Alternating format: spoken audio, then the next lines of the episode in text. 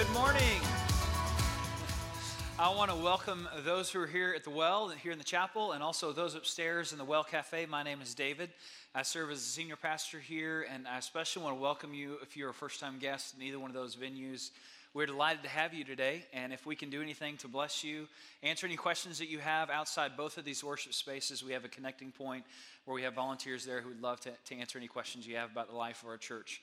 Uh, we are in the second week of this series, A Deeper Life with God, and I want to make sure you know uh, everything that uh, is a part of this series. There's really three components of this series. The first is the, the messages that we're sharing each weekend. If you missed last week, or again, if you're here for the first time, you can listen to the first message by going to our website.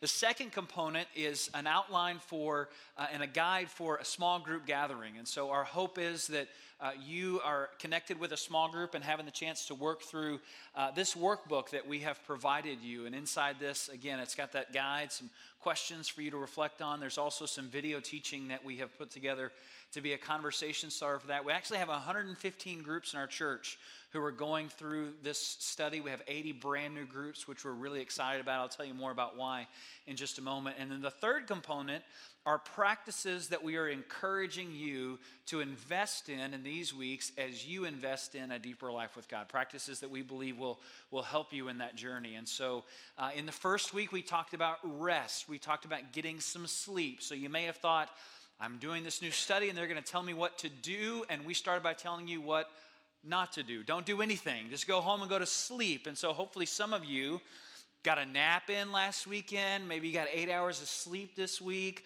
I don't, I'm trying to see, there are some rested people here. I hope you were successful in, in, in that in, in some ways. And if you weren't, that's why there's more weeks in the series, okay? So you can keep working on this rest thing. It's not just for week one, it's something that we hope uh, continues.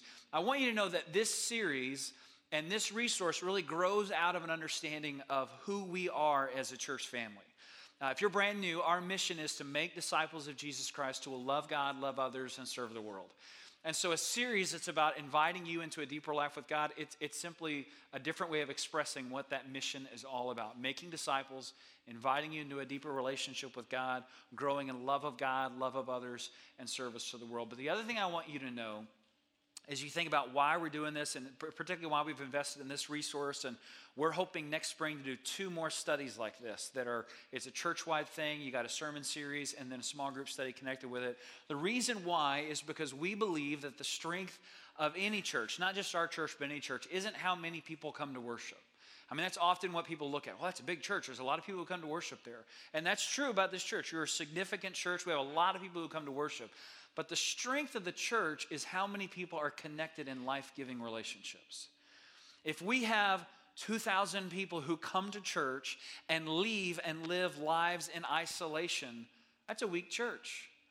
But if we have a church where people are coming together in worship and they are connected beyond that worship experience in life giving relationships, people that you are sharing life with, people who know you and you know, people who you are praying for, who, who you are present with in their times of celebration and need, that's a strong church and that's a strong life. And so, our desire as we think about growth is also to get you connected into relationships that we think will enable and enhance that growth. And so that's why we've invested so much in this, and that's why we believe so much in groups, whatever they look like, whether it's a small group meeting in a home, here in a church, a Sunday school class that you may be a part of. We want you to get connected in that. And so on the back of your bulletin, uh, you'll see an email there for Pastor Sharon. If you want to email her, she'd love to help you uh, get connected, uh, whether it's to this study or to a future study uh, to one of our small groups. Again, this is the second week, and let me just uh, reset a few things for you. Actually, I want you first to turn over to the back of your bulletin. You'll see the message page there. And at the top of the message page, you're going to see a proverb, Proverbs 4:23. I want you to look at that real quick because we're going to say that together. Proverbs 4:23, there at the top of your message page. Please share this with me. Above all else, guard your heart, for everything you do flows from it. Let's do it one more time. Above all else, guard your heart, for everything that you do flows from it. Uh, I am a second generation United Methodist pastor. Uh, my dad serves a Methodist church in Arlington today. uh, which means that my entire life I've been connected to the church in some way. I, I, I don't have any experience of life lived apart uh, from the church. But that being said, there is a moment in my life that I can look back on and say, that was the moment that I said yes. That was the moment that I said, this isn't just mom's faith, this isn't just dad's faith, this is now my faith. I'm taking ownership of this and I'm saying, Jesus, I want you to be Lord and Savior of my life. And when I think about my story and who I am, that's really important to me. It's important for me to remember where I have come from. I mean, I don't have some crazy rebellious story of going off for six years and doing crazy things. And Lord, I mean, I, I, I've kind of lived a boring life in that regard, okay? But there are people in my life as, uh, that from that background of being raised in the church, there are people who I, I really treasure, who poured into me, who invested in me. I think about Sunday school teachers, I think about, about small group leaders, I think about youth directors, other people who invested in me, including my parents. But I also recognize that there was a moment when I said, This is, this is for me. This is, this is my decision. I want to live my life as a follower of Jesus. And here's what I want you to know about those, those early months after that, that, that change, that, that decision, is that in those first few months, in those first few years, I can remember feeling a bit frustrated by the fact that the transformation that I expected to happen in my life after I said the prayer, Hey, I'm in, Lord Jesus, be Lord and Savior of my life. After I said that prayer, there was an expectation of transformation that I had in my life that was not fully realized. Now, things did change. I mean, and there were some things that were different because of that decision that I made in my life. But my expectation was that transformation was going to be radical and it was going to be immediate. I think at that point in my life, I really thought the prayer, making a commitment, was, was more like a magic trick. Like, I'm going to say this prayer and there's going to be smoke. You know, it's just going to be poof, you're just this new, brand new person. And I thought that's what was going to happen. And you know, those, the, those first few days after, it was kind of this, this huge momentum generated in my life, but then I went back to life as it normally was. And I didn't experience the transformation that I thought I would. Now, some things changed, but not everything. And I remember being frustrated by that. I remember being disappointed by that. And I, and I remember even thinking, well, maybe I messed up. Like maybe I didn't pray the prayer right. Like maybe I should have been standing on one leg, you know, and, and I, I, I don't know. I, maybe I didn't read the, the scriptures right. Maybe I just thought, or, or maybe, maybe this faith thing isn't what people have told me that it, that it would be. I remember thinking something must be wrong because these expectations that I had were not fully realized. And I've talked to enough people as a pastor to recognize that whether that's where you are today or there is a season in your life that you can look back on, most of us have had that experience. Most of us have had that. If you said yes to Jesus, if you said, I want, Jesus, I want you to be Lord and Savior in my life, you have probably walked through a season of your life, maybe early on or sometimes later, where you thought, maybe I missed something because I'm not where I thought I would be. Or maybe you're here today and you're not quite sure what you think about this whole Christianity thing. Maybe there's still this sense of hesitation within your heart about, I'm not sure I'm fully in. And maybe that hesitation is born out of the idea that you have relationships in your life with people who claim to have faith, but you haven't seen in them, perhaps, the transformation that you thought that you would see. Wherever you are on that, my, my, my guess is that we've all had some experience with that, that frustration, that disappointment. Perhaps we'd even wor- use the word disillusionment of where did I go wrong? Is there something that I'm missing from this, this life of faith? How come I haven't experienced the full transformation that I thought that I was going to experience? So, with that in your mind, I want you to listen to this story that I think you will enjoy, and I want you to listen to this teaching uh, that was shared at a conference we recently hosted here at our church. Let's watch this video.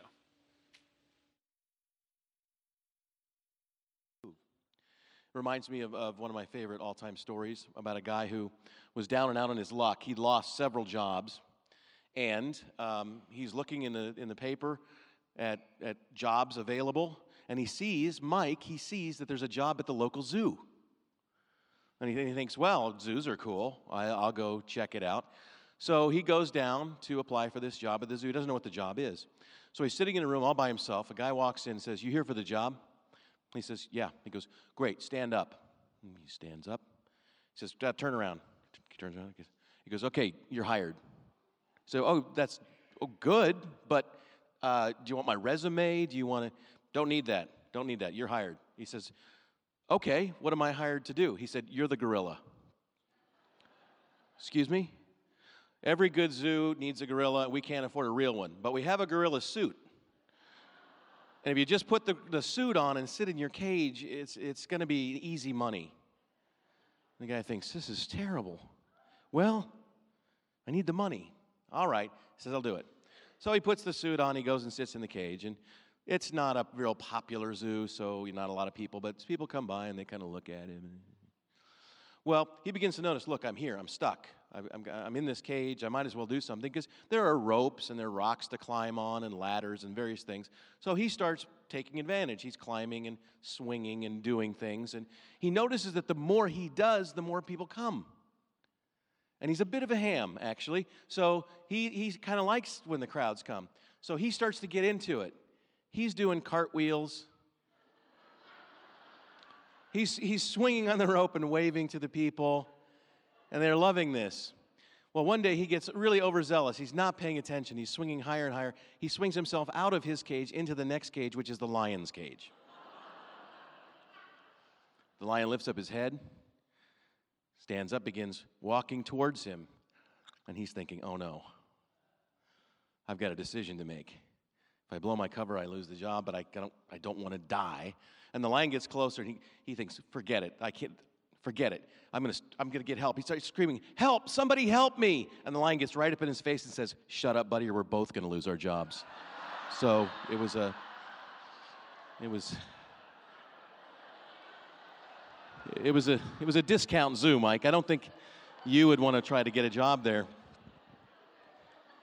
So, uh, why would I tell that story? And because uh, I, I, I, know that growing up, in, in, as, after I became a Christian and being in the church, there was this pressure to be something that on the outside I needed to look Christian, you know, and, and there was sort of a Christian suit I was supposed to wear, but the inside didn't match the, what the outside was. And that internal change that I didn't know was actually the most important thing was something I didn't work on. So I worked at the level of behavior. Stop doing whatever it is, or start doing whatever I'm supposed to. And so I was working at the external level. And it's interesting if you study the teaching of Jesus, he was all about the inside. He was critical of the Pharisees. He called them whitewashed tombs full of dead men's bones. That's not a compliment. He said, You guys look, you look good on the outside, but on the inside, you're dead.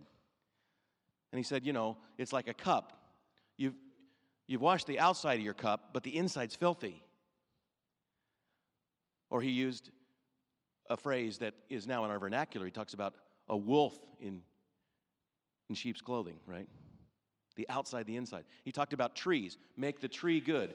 A good tree bears good fruit. All of these metaphors Jesus is giving us are saying the inside has to change. If you work at the level of behavior, it's going to fail.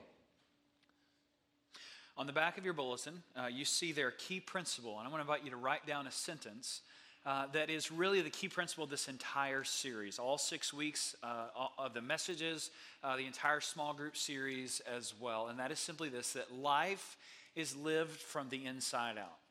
Life is lived from the inside out. If you are a part of a small group in the third week of your, your group time, you're going to spend the entire time focused on this principle that life is lived on the inside out. I want to touch on it today so that you're kind of ready for that when you get to that point. Life is lived from the inside out. Above all else, the proverb says, guard your heart, for everything that you do flows from it. And so we started this last week by looking at one aspect of that, one aspect of this idea that life is lived from the inside out. And again, we talked about rest. And some of you may have been confused by that. You may have thought, okay, this is a this is a deeper life with God. I should be doing something, and we're telling you to not do anything, to actually rest and to experience refreshment. And the reason for that is because, again, we believe a key principle of Jesus' teaching is that life is live from the inside out. The most important question at the end of the day is not what happened around me or what happened to me, but what is happening in me because we live from the inside out. And so, if you listen to the video teaching, we talked about that God designed the world to follow a certain rhythm. The Very beginning of the scriptures, you see that God separates the night from the day. He makes a sun to rise and a sun to go down to organize the days. And your body was actually designed to follow that same pattern. You absolutely cannot survive without rest. I was reminded of a, a, friend of mine who was on our staff for some time. Several years ago, he tried something called polyphasic sleep or something like that. I think that's the phrase for it. Don't, this is not, I'm not trying to encourage you to do this, okay? This is basically what it is. Every two hours, you take a 30 minute nap. So instead of uh, sleeping during the night, that's how you, you that's your cycle uh, uh, all throughout the day. Two hours, uh, you take a 30 minute nap, then two more hours, and you take a 30 minute nap. He did it for about three days. And I got to tell, I mean, he was dead by the end of it. I mean, he was, he was a different person. He was a zombie. It was so strange because he had deprived his body of one of the core things that he absolutely needed in his life, and you need in your life, and I need in mine. You need rest in your life. Now, think about that. Over the course of your life, you're going to spend about a third of it asleep. That means that if you live to 90, let's just all be ambitious, okay, and say we're all going to live to 90. If you live to 90, you're going to spend 30 years asleep. Isn't that crazy to think about? 30 years. I've been asleep for 30 years of, of, of your life. You're going to be sleeping. Now, think about this way if the primary objective of your existence was efficiency and productivity, you have an incredible design flaw. You do. I mean, you are des- you have this incredible design flaw. If the purpose of your life is efficiency and productivity, you're messed up. Like you're not created in the right way. That may be God's hint to us that efficiency and productivity, that's not what you're about. You were not designed to be a machine, though you live in a world that every single day tries to get you to become one. We live in this hurry, fast paced world, and yet all around us are, is this reminder that God designed the world and life to have a rhythm. God has honored, sanctified, called holy the act of rest the empty spaces of our life that not only have meaning, you heard me say that this week, but you could even argue this the empty spaces of your life are where the power comes from. It's where real strength and moral courage and those things that you have to have, that's where they come from, from those empty spaces in your life. I was encouraged this week that many of you shared an article on Facebook from Relevant Magazine. It was six reasons you need to seriously slow down your life. I don't know if you saw this or not. I'm not going to read you the article, but I'm going to give you the list because people love lists. So if you want to write some of this down, here, here's some of the things that the article talked about. First, a hurried life destroys your relationships. It destroys your relationships with God. It destroys your relationships with, with other people as well. It, it, it drains those, eh, those relationships of the energy and the vitality that they are meant to have. If you follow through the Gospels, just read through any of the Gospels, what you will see is that Jesus is constantly pulling back from the crowds in order to spend time alone with God in prayer. Luke 5 16. Uh, if you look there uh, in Luke 5, you have this, this moment where the crowds are growing, but in Luke, uh, Luke 5 16, it says, But Jesus often withdrew to lonely places where he prayed. He was constantly pulling back from the hurriedness and the demands and the needs of his life in order to commune with God. And, and Jesus was strengthened in that time. It destroys your relationships. Hurriedness decreases your capacity to love others. Try this on for size. Go home to your spouse and say, I would really like to express how much you mean to me, but I only have 35 seconds. I mean, that won't work, right? I mean, you can't express care and concern and attentiveness when you're on a time schedule, when you're rushed, when, when you're hurried in your life. Love is patient, the scriptures say. It takes time, it takes energy, it takes attention, and hurriedness decreases our capacity to love. It increases the power of temptation in your life. That may be the most important thing you hear over the course of this entire six weeks because the hurriedness of your life is making you susceptible to a train wreck that's right around the corner. And if you don't slow down, you're going to run into that thing you never meant to run into. Hurriedness numbs you to injustice. I would generalize this to say that hurriedness just numbs you. It not only numbs you to injustice, you don't see the things that are wrong with the world, but you also don't see the things that are right with the world. There's no joy, there's no peace, there's no love. There, it just numbs you to the experiences of life. Life loses its texture, its depth, and its meaning. It's just about getting up every single day and getting back on the wheel that spins over and over and over again. Hurriedness increases your narrow mindedness, which some of us don't need any help in that area, by the way. It increases our narrow mind. Y'all didn't find that funny, but I did. Hurriedness increases our narrow mindedness and legalism. And here's what legalism is it's when our relationship with God ceases to be about loving response. I mean, that's what the relationship should be. You should, you should come to worship as a loving response to God's grace at work in your life. You should read the scriptures as a loving response to God's grace at work in your life. You should pray as a loving response to God's grace at work in your life. But when legalism takes, takes over, uh, then, then your faith, your whole relationship with God just becomes a series of spiritual transactions. And so you come to worship and you pray and you read your, read your Bible and you, you check the first box and the second box and the third box and you do it out of obligation. You do it out of, out of duty. It's not out of awe. It's not out of wonder. It's not out of love. It's just about, God, I'm doing what I think you want me to do, so you'll do for me what I want you to do. Hurriedness clouds your purpose and it diminishes your passion. Diminishes your passion because it numbs you. It numbs you to to the, to the joy, to everything that you might experience in life. And again, you may ask the question, well, why are we starting here? I need, I need help learning how to read the Bible. I need help learning how to pray. I mean, there's all sorts of things that you may think you need to do in order to develop a, a deeper life with God. Here's why we start here because hurry is an enemy of the heart. Hurry is an enemy of your heart. And the scripture says this above all else, guard your heart, for everything you do flows from it. Jim mentioned in his uh, uh, teaching there about these words that Jesus shared with the religious leadership of his day.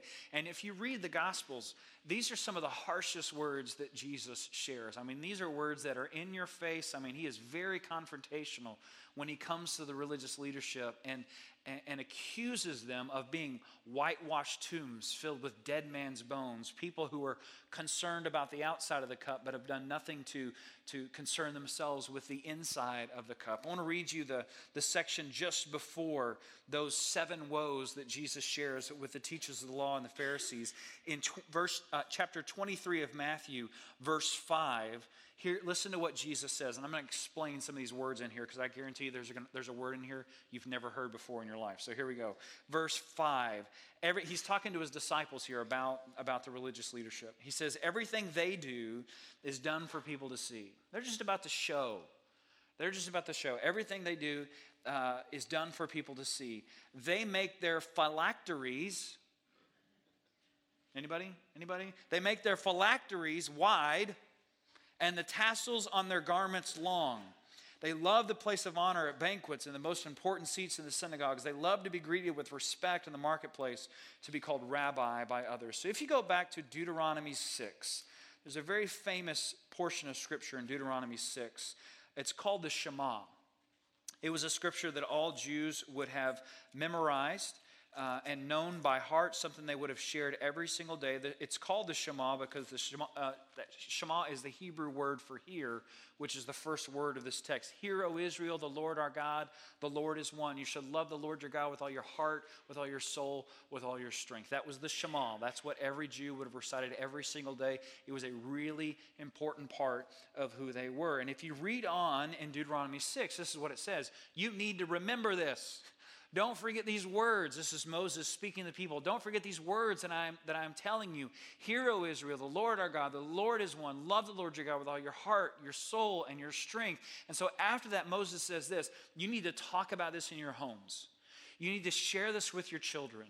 You need to share these words as, as, as you walk along. You need to tie them as symbols on your head, on your hands. And it says in Deuteronomy 6 to bind them on your forehead. And so, what the Jews did is they made these boxes that they called phylacteries. And in the box, they would place Deuteronomy 6, this Shema prayer, this, this, this reminder of who they were. And they would literally tie the box on their head when they went to temple. So they would, if you go to Jerusalem, you will see this, and I'm going to save you the trouble of trying to figure out what in the world is that box on their head. It's a phylactery. It, it's, it's a religious expression of Deuteronomy 6, a box. And here's what, here's what Jesus is saying You're just putting a bigger box on your head. What's the big deal with that? You don't get it. It's not about this outward expression, Jesus says. There's nothing wrong with the box. There's nothing wrong with remembering Deuteronomy 6, but it's about more than just the box. He says that the tassels are long. And again, you're probably thinking, what in the world is Jesus talking about there? Well, Numbers 15, if you read in there, one of the things it says in Numbers 15 is that you should attach tassels to the end of your garment as a reminder of the commandments that you are a holy people chosen by God. And so what you what you see here, this is a Jewish prayer shawl. I actually bought this when I was in Israel uh, a few years ago. And if you go to Jerusalem, you will see many Orthodox Jews who have a prayer shawl like this. Now most of the time they will wear it kind of as an undergarment, so you'll see it kind of hanging out of the bottom of their coat. But this is a literal expression of Numbers 15. Wear tassels on your clothing and, and, and wear them as a remembrance of the commandments of God that you are a, you're a holy people. And this is beautiful, right? I mean, this is a beautiful piece of fabric. I mean, this is a, a, prized possession of mine that, that I have this. There's, there's nothing wrong with a prayer shawl. There's nothing wrong with attaching tassels to your clothing. But, but Jesus says it's about, it's about more than this. It's about more than this. Jesus was a Jew, by the way, and while this may seem really strange to you, you probably didn't see this at work this week. Maybe you did. I don't know where you work, but, but you probably didn't see this this, this week. But Jesus, as a Jew, had a prayer shawl. Uh, when you read in the Gospels about people being healed by touching the hem of Jesus' robe, this is what they were touching the, the, the tassels on the end of his, of his prayer shawl. There's nothing wrong with this. But what Jesus is saying to the, to the Pharisees and the religious leadership is that faith is not about getting dressed up. It's not about presenting this perfect picture to the world. It's, it's about the inside. Because life is, life is lived from the inside out. And so the most important thing about your life is what is it that lives in your heart today? What is it that is at work in your heart today?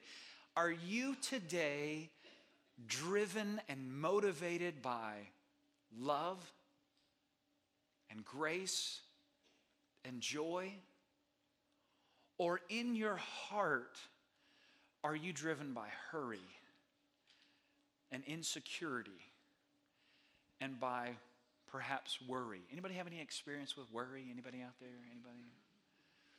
This morning, I'm sitting in my chair. I'm going to show you my chair in a couple weeks. It's a cool chair. I'm sitting in my chair, and I'm doing my morning devotional time. And this is the third day in the row when I'm reading through the Gospel of Matthew, and I just I'm just distracted, and I'm just thinking, okay, Read Matthew 18. What are you doing? But I'm just distracted. I'm thinking about other things.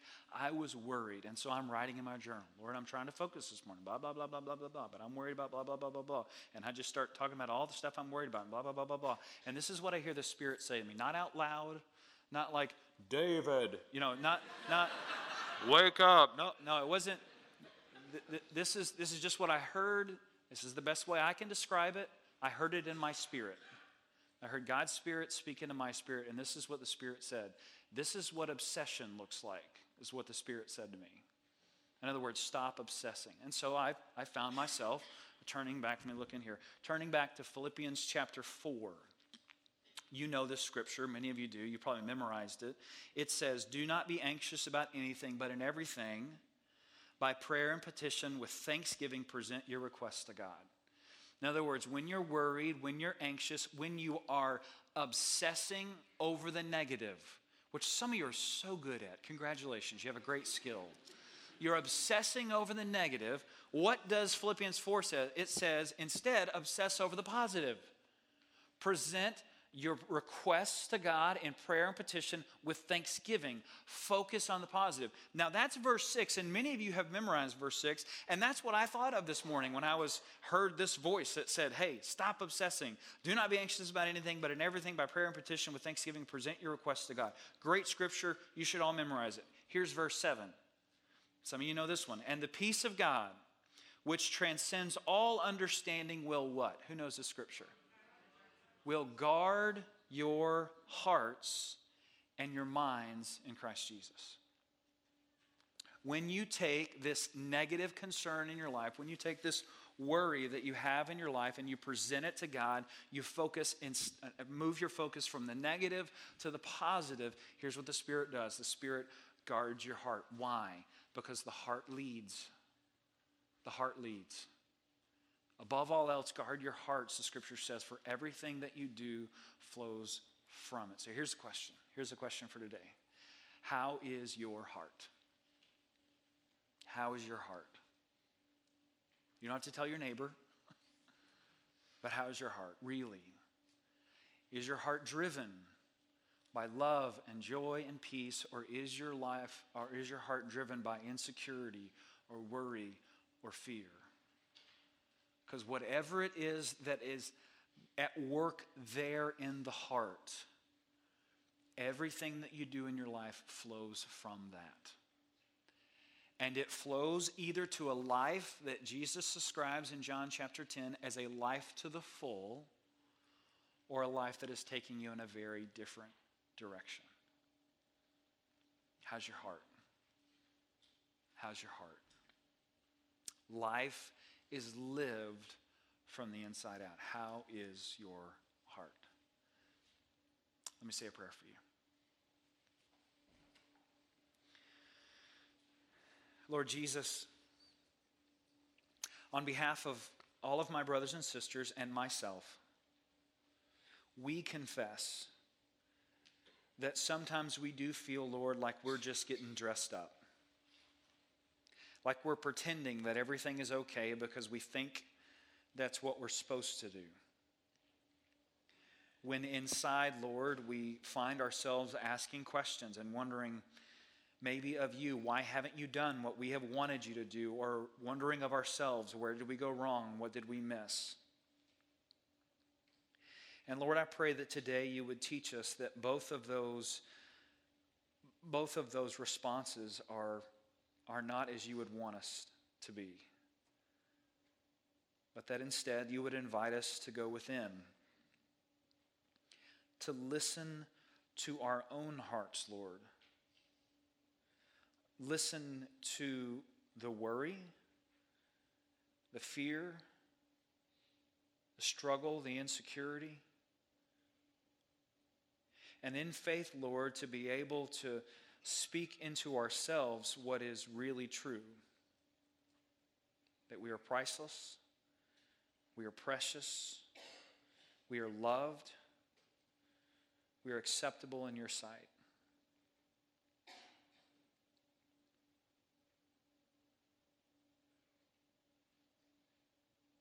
Lord, I know there's probably someone here who, who isn't so sure about that. Who in their heart, Lord, may feel very clouded by guilt and by shame. And I pray, Lord, that today you would you would destroy that, that demon. That you by your love would overpower it.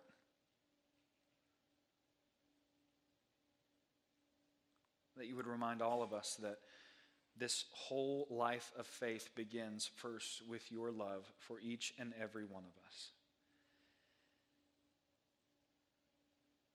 And in that, Lord, in that simple truth, help us to find real rest for our souls.